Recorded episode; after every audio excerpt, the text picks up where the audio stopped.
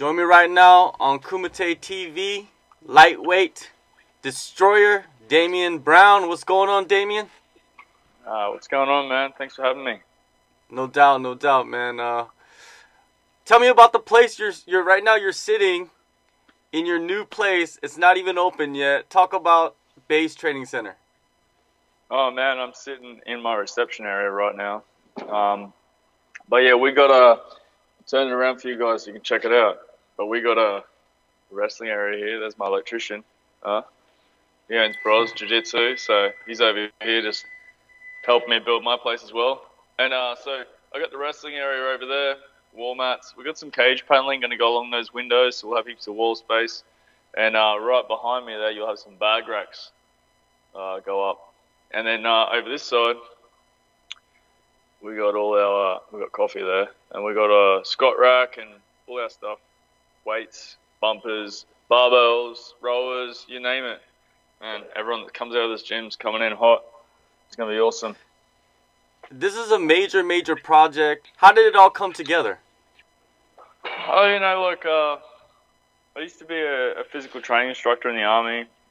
I worked in rehab units and stuff like that, and I always wanted my own place. Like I feel like fitness is an outlet for so many people, especially people that struggle with any kind of like mental illness or uh, post-traumatic stress and stuff like that. I always felt like physical fitness and more importantly like martial arts and jiu-jitsu it's just massive for like uh, feeling like a bit of freedom. You know, stuff that they don't like anxiety and that it doesn't allow you to be free. It doesn't allow you to to feel relaxed. And I felt like this was a this is what people needed you know, and it's everywhere. But I think that uh, the difference I bring is, as someone who's been in that situation, I feel like I have an understanding of it, and uh, that I can create a, an environment and a community that will provide that for a lot of people.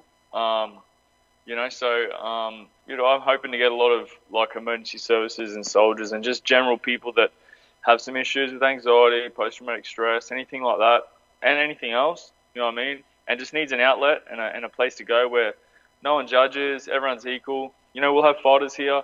We'll have, you know, people that just want to do jiu-jitsu for fun. We'll have people that are doing fitness, but everyone's equal. You know, there's no one better than anyone else, and, and we're all here for our own reasons. So I always wanted to do it. I probably wanted to do it for about 10 years, and uh, to be honest, my my MMA career was sort of like a bit of a priority, and and while now it's still a priority, I'm just in the position where I can do it. So I just feel like now's the right time, and um, you know, we built this place over the last few weeks and we're ready to open this Saturday.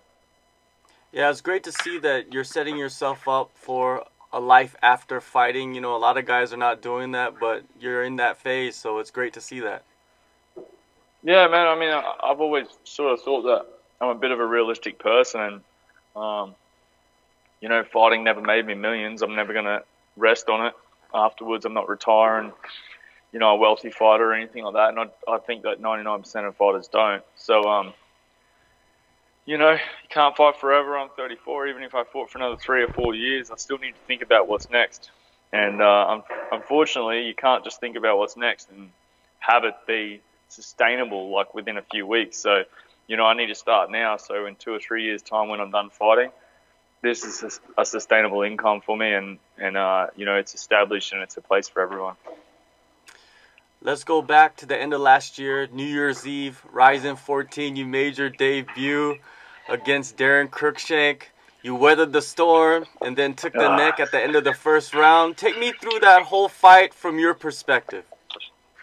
Oh man, how many people doubted me? You know what I mean? Like my team, we knew. Uh, so when I first got offered the Cruickshank fight, which I think we talked about last time, I was still like five months post knee surgery, and when they offered it to me, I was like, man, this fight is a perfect return from a knee injury. The dude throws upper body kicks, lots of spinning stuff. Rarely does he throw leg kicks. When he does, you know, it is what it is. And he's not really going to be wrestle heavy. So we were like, this, this is perfect. It's an upper body attack. So, um, you know, and then I didn't get the fight. So three months later, we hooked it up and it worked out even better because I had a little bit more recovery time. But I always felt like, and I was always confident that that fight was perfectly matched for me to finish when the opportunity came. I think it's important to note that um, I was never going to go in there and dominate him. Like that, just wasn't. He, he's an elite level striker. He has wrestling. You know, he he's been around a long time. He, he's the biggest fighter to get outside the UFC, and I think um, you know to take nothing away from him, the the fight was definitely one that we seen me winning the way we did, but we had to capitalize on the the opportunities given. It wasn't like oh I missed that choke, I'll get it next time. It, when it came, it had to come and it had to stay and it had to stick and I had to finish it, and that's exactly what we did.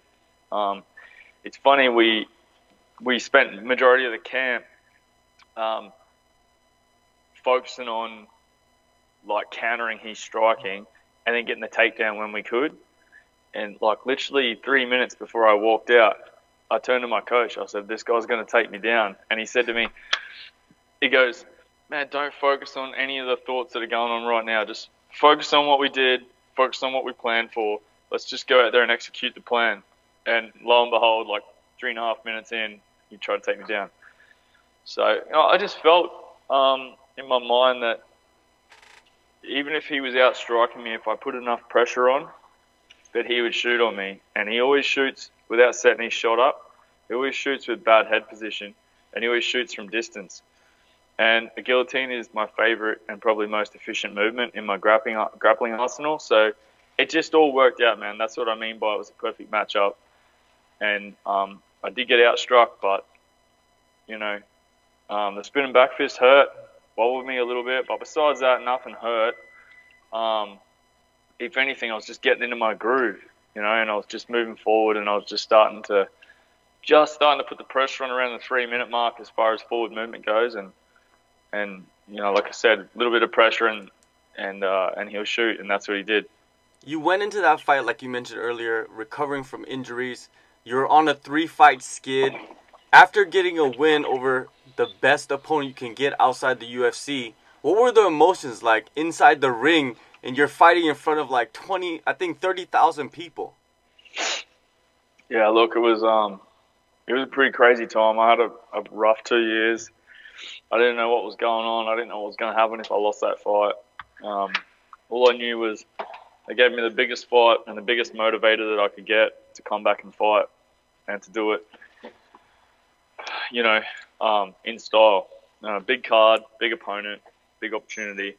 And I mean, it, it was overwhelming. Like, I couldn't sleep. I didn't sleep that night. I didn't sleep the next day. I was awake for like 48 hours.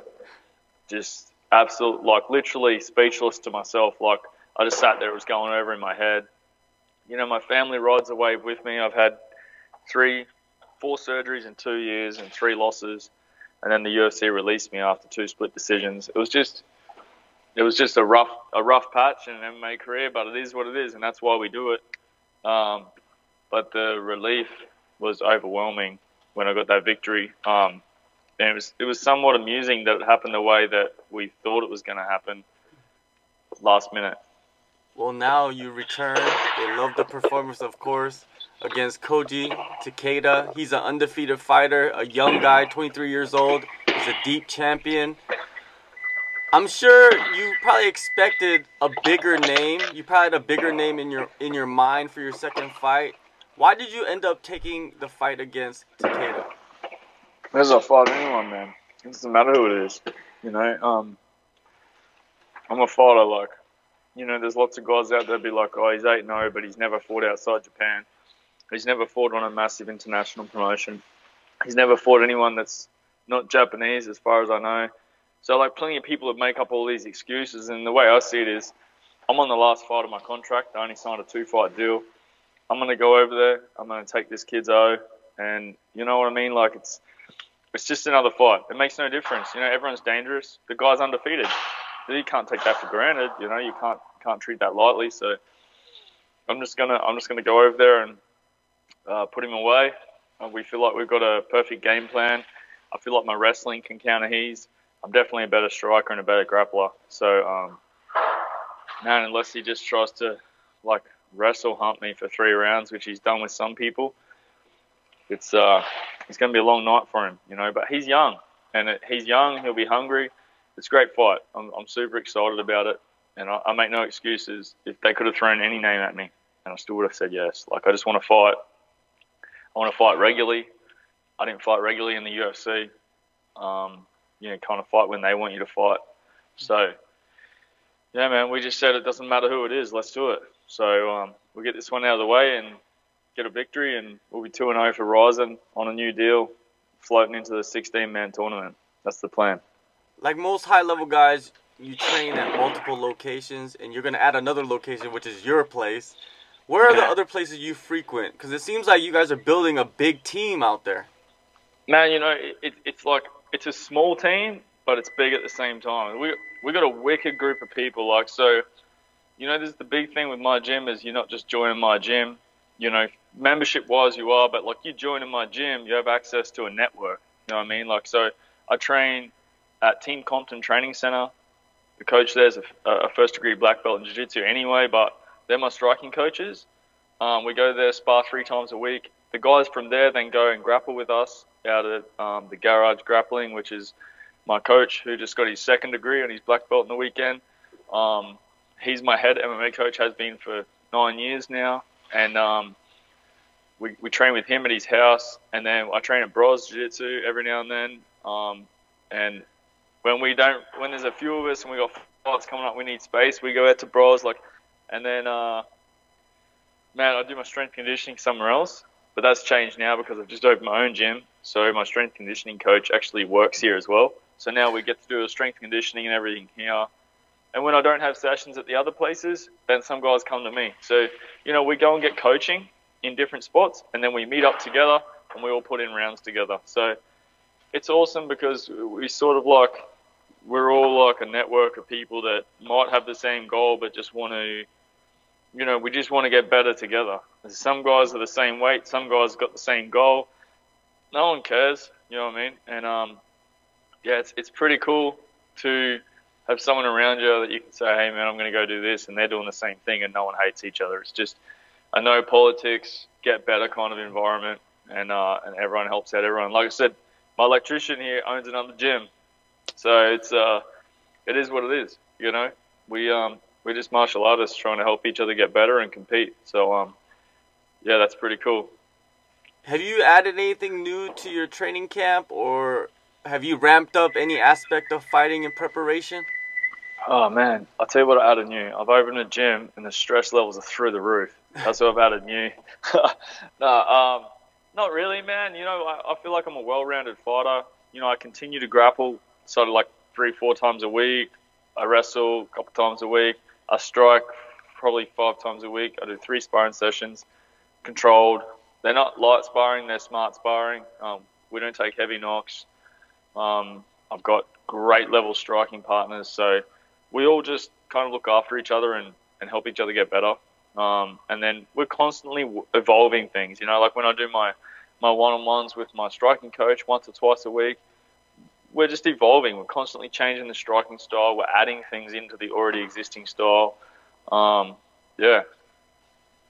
So um, every yeah, it's it's um it's awesome, man. Like we just get better at everything every day. This fight coming up, it's different going in compared to your debut against Cruickshank because you're facing a local guy. You know, one of yeah. their own, if you want to say, you know, if you can say it like that. Would a win over him be much more valuable to you in the promotion? Uh, uh, well, I don't know because I don't know how the promotion sees him, right? Like, so the way I looked at the Cruickshank fight, sorry, mate. The way I looked at the Cruickshank fight when I was going into it was, um, it was like, um, he was their poster boy, right? He was all over the posters. When the event was announced, he was on the poster before before anyone else. Like he didn't even have a fight. We hadn't even agreed to the fight. It wasn't even offered to me. and He was on the poster. He was their guy. You know, he was six and two for them on a four fight win streak, all finishes. So it was like going into that fight. It was it, it was a big deal because he was their guy. Well, that's the way I looked at it anyway. And so um, I'm not sure how they look at Koji Takeda. You know what I mean? Like, I don't know whether they are massive on him. I know that he's a local guy. I know that he's deep champ. I know that he's undefeated. I know that his last fight he beat, I can't say his name, Katoka. Is it Katoka? I don't know. 70 fight veteran. You know what I mean? He, he beat him in his last fight. So, you know, I know that um, he's no slouch, and, and I'm sure like if he beat me as an experienced veteran and someone who has been over there and beaten what I would consider their, their poster boy on New Year's Eve, massive card, I would think that, that, that they've got props on him. So it would mean a lot to me to go over there and beat a local and someone who is highly touted as far as as far as uh, they're concerned. But I don't, I don't know the way they see him. But to me, every win is is massive. You know, like me, my family, everyone around me, we put everything into every fight. It doesn't matter where the fight is, car park, UFC, Rizin. It doesn't matter. We invest everything emotionally, physically, financially into the fights, and you know it means everything. Every single fight means exactly the same to me. You mentioned the 16-man tournament earlier. Have you had talks with Rizin about that? Only really what everyone else probably already knows. I haven't really talked to them about it. I know, you know, they I think they've always done eight man, but I know they were thinking about doing 16 man. I don't know when it's going to be or anything like that. It's just, it was just mentioned. Um, but, you know, um, I didn't want to wait out for a 16 man tournament in the middle of the year or whatever it's going to start. I wanted to, I wanted to be like, okay, you know, I, I need this to happen now kind of thing. So, um, yeah, it was never, it was never about uh, waiting out for, for tournaments and stuff. I'll just fight. The tournament comes up, hopefully uh, with the win, a win in this one, they kind of can't not put me in it. Do you know what I mean? Like, I'm sure they're going to put Cruickshank in it, and I just beat him. And then if I go and beat, you know, undefeated Japanese guy, then I think I kind of got to get my spot in it.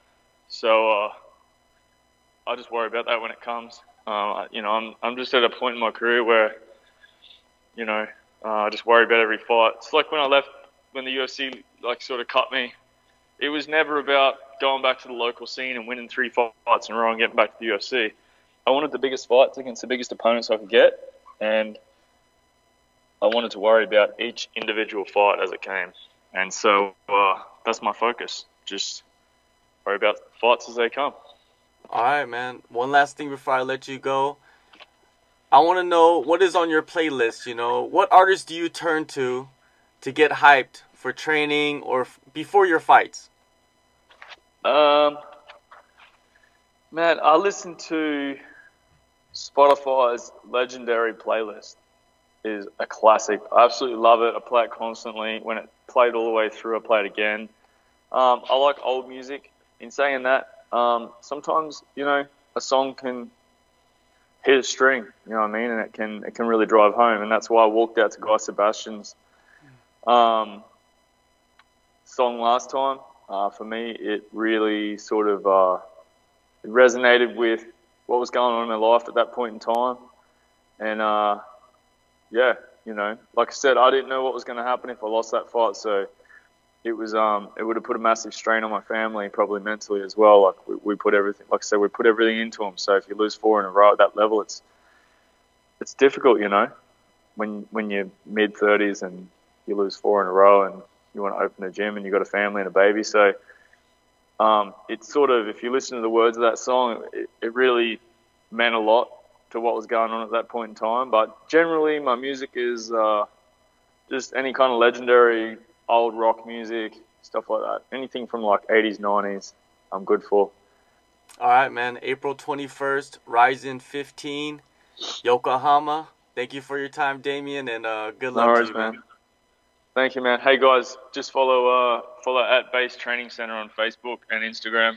Give my uh, give my gym a like and watch what we got going on. And uh, if you can tune in this weekend to Eternal MMA, just check out my boy Aaron Blackie. He's uh, he's running hot, man. I'm telling you, that kid's on the way up. He's the best featherweight in the country.